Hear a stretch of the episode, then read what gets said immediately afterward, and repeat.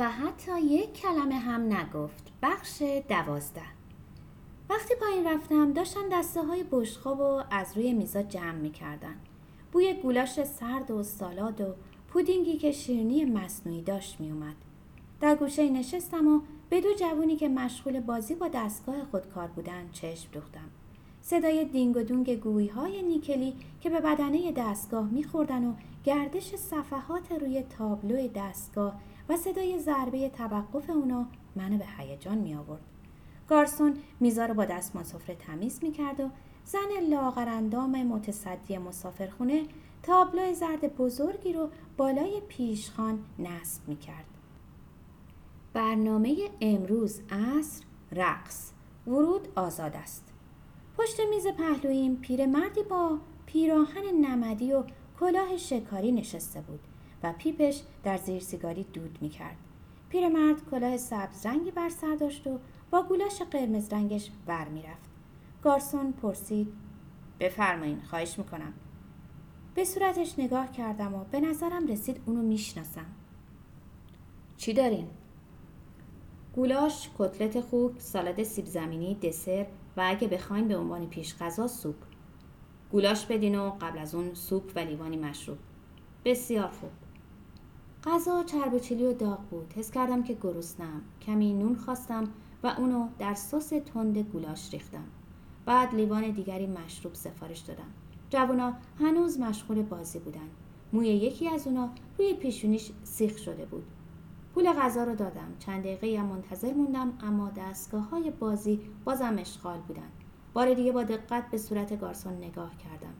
این صورت رنگ پریده و این موهای سفید رنگ رو باید جایی دیده باشم. رفتم چند تا سیگار بخرم.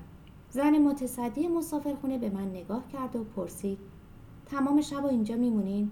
بله. خواهش می‌کنم پول اتاق قبلا بپردازین. اینطوری مطمئن تره. اینجا نزدیک ایستگاه راه آهنه و شما بدون چمدان هستین. و با زهرخندی نگام کرد. از جیبم پول در آوردم و گفتم حتما. در حالی که نوک قلمش رو برای نوشتن قبض خیس می‌کرد گفت لطفا هشت مارک و وقتی قبض رو به من می‌داد پرسید منتظر کسی هستین؟ بله خانم. خیلی خوب. سیگارها رو به من داد. یک مارک روی پیشخان گذاشتم و به طرف طبقه بالا راه افتادم. برای مدتی طولانی روی تخت خواب دراز کشیدم. در فکر فرو رفتم و سیگار دود کردم. بیان که بدانم به چه چیزی فکر می کنم. بعد فهمیدم در فکر شناسایی صورت گارسون بودم. هیچ چهره ای رو فراموش نمی کنم. اونا همیشه منو تعقیب می‌کنن و به محض اینکه ظاهر میشن اونا رو می‌شناسم در زمیر ناخداگاه هم مرتب بالا و پایین میرن به خصوص اونایی که همین حالا به طور گذرا دیدم اونا مثل ماهی های خاکستری رنگی هستن که میون جلبک های حوز گلالودی به طور درهم و برهم شنا می‌کنن سرهاشون بعضی وقتا تقریبا تا سطح آب بالا میاد. اما وقتی اونا رو دوباره در واقعیت می‌بینم کامل و به وضوح ظاهر نمیشن. با ناآرامی در حوز پر از ماهی جستجو کردم. ناگهان قلاب و بالا کشیدم و اونو یافتم. گارسونو. سربازی بود که در مرکز مجروحان جنگی برانکارش برای چند دقیقه نزدیک برانکار من قرار گرفته بود. یادم هست که از باندهایی که به سرش بسته بودن شپش بیرون می اومدن که به خون خوش شده و تازه آغشته بودند شپش هایی که دوباره از گردنش توی موهای سفید نازکش فرو می‌رفتن. از صورتش میگذشتن. جونه برای شجایی که از گوشاش بالا می‌رفتن و بعد پایین میخزیدن و از طریق شونه ها در تای یقه کثیفش پنهان می‌شدند. صورت لاغر رنجوری که من سه هزار کیلومتر دورتر از اینجا دیده بودم. و حالا با بیتفاوتی به من گولاش میفروخت. وقتی فهمیدم گارسون رو کجا دیدم خوشحال شدم. به طرفی قلتیدم.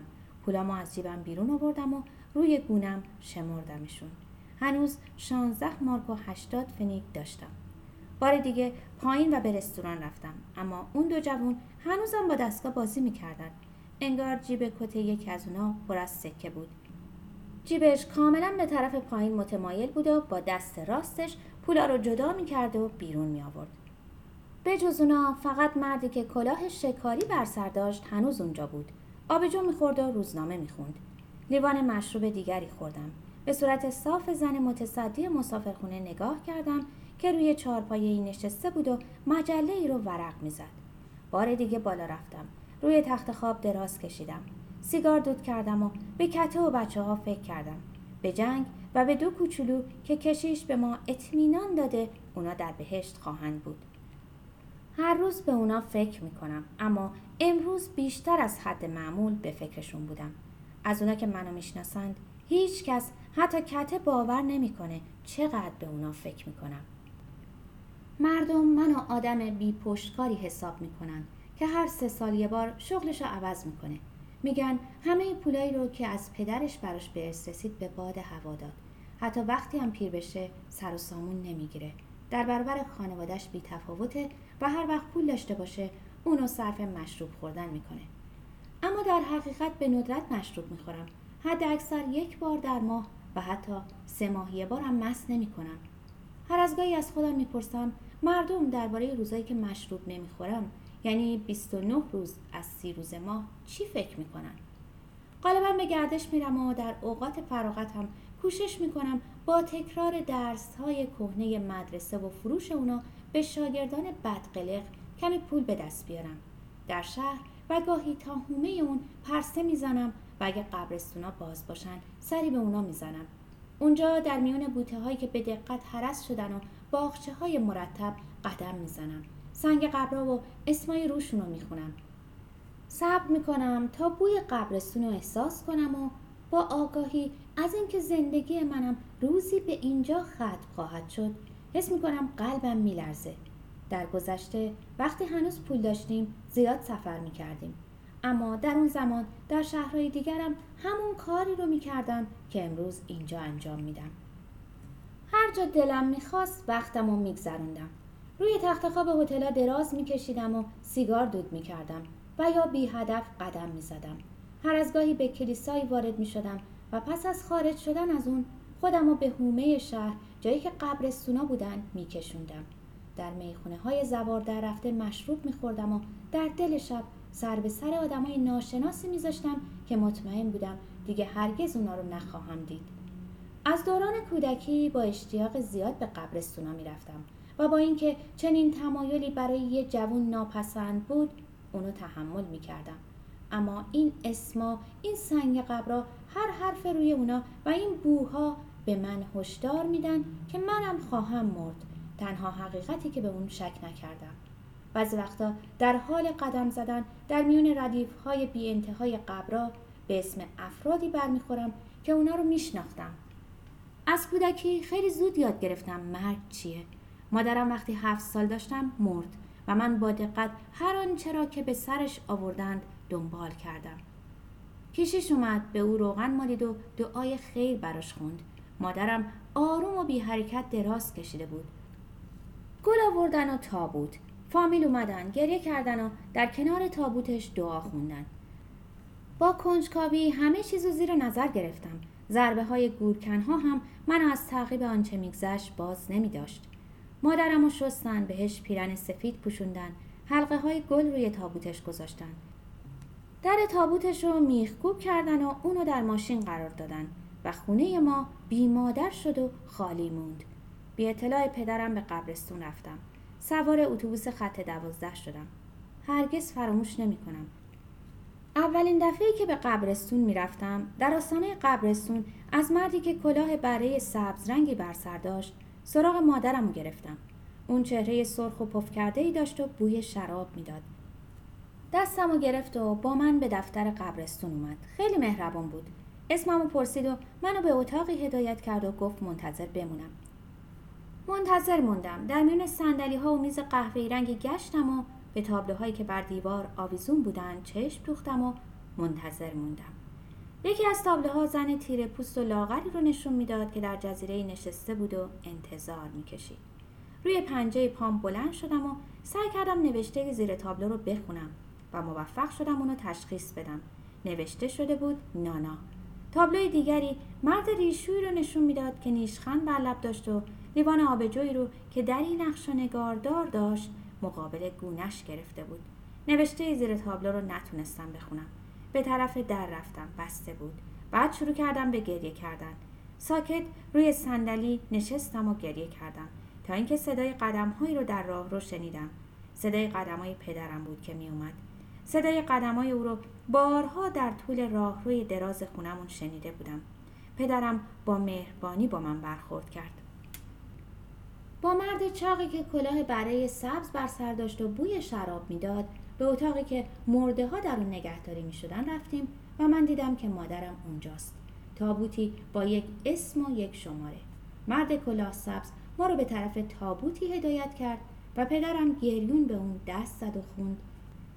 الیزابت بوگنر 18 4 ساعت 16 قطعه ال 7 مرد از من تاریخ روز رو پرسید. من تاریخ رو نمی‌دونستم. اون گفت 16 همه مامان پس فردا دفن خواهد شد.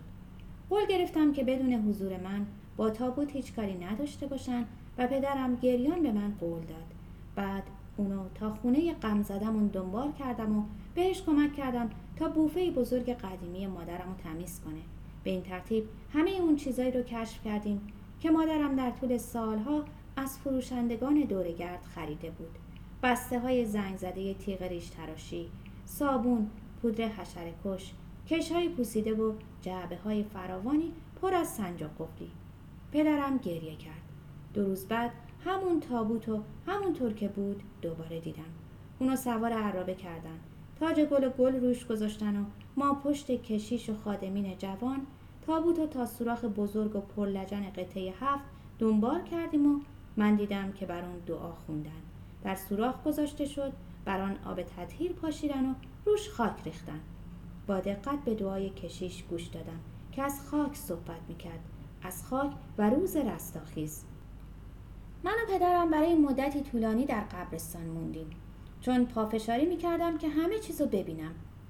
خدمه سوراخ پر کردن. خاک و لگت کردن تا صف بشه. با ضربه های بیلشون تپه کوچکی روی قبر ساختن و روش تاج های گل گذاشتن و آخر سر هم یکی از اونا صلیب سفیدی در خاک فرو کرد که روش با حروف سیاه نوشته شده بود الیزابت بگنر.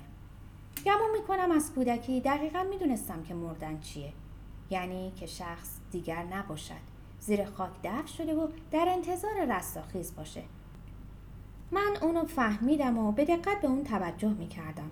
همه انسان ها باید بمیرن و بسیاری از کسانی که میشناختم میمردن و هیچکس نمی‌تونست منو از شرکت در مراسم تدفین اونا باز داره. شاید خیلی زیاد به مرگ فکر می‌کنم و اونا که منو مشروب خور تصور می‌کنن در اشتباهن.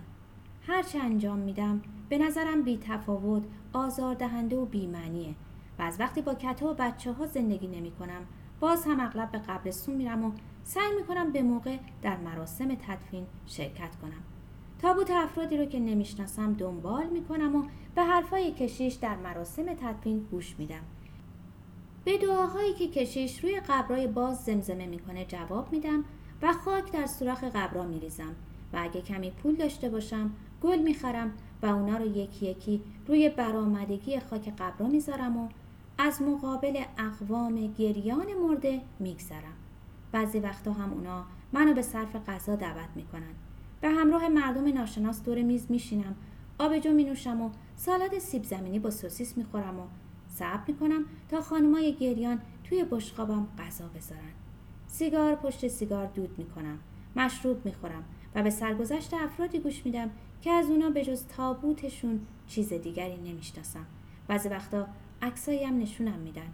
هفته پیش تابوت دختر جوونی رو تعقیب کردم و کمی بعد در اتاقکی در گوشه یکی از رستورانهای قدیمی کنار پدرش نشسته بودم که خیال می‌کرد من یکی از اشاق ناشناخته دخترش هستم. عکسایی از دخترش نشونم داد. موجود حقیقتا زیبایی بود. با موهای به دست باد سپرده در مدخل خیابانی روی موتور نشسته بود. پدرش گفت هنوز بچه بود. هنوز با عشق آشنا نشده بود. روی تابوتش گل ریخته بودم و حالا در چشمای پدرش اشک می‌دیدم.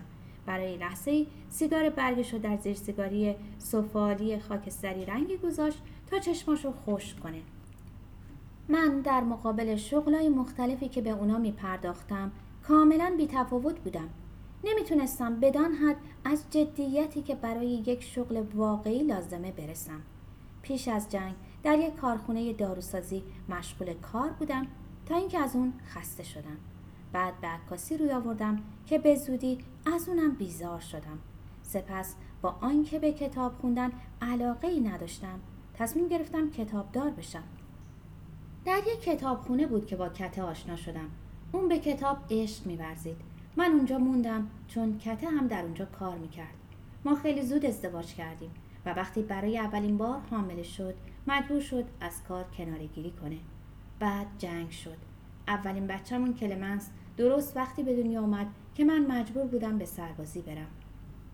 دوست نداشتم به جنگ فکر کنم. از تخت بلند شدم و بار دیگه پایین رفتم تا سری به رستوران بزنم. ساعت کمی به چهار مونده بود. لیوان مشروبی نوشیدم. به طرف دستگاه های بازی خودکار رفتم که حالا آزاد بودن. اما فقط یک بار یک سکه ده فنیگی توی یکی از اونا انداختم و دستگیره رو فشار دادم و احساس کردم که خستم. به اتاقم برگشتم. دوباره روی تخت خواب دراز کشیدم. سیگاری روشن کردم و به کته فکر کردم تا اینکه صدای ناقوس کلیسای هفت رنج مریم رو شنیدم.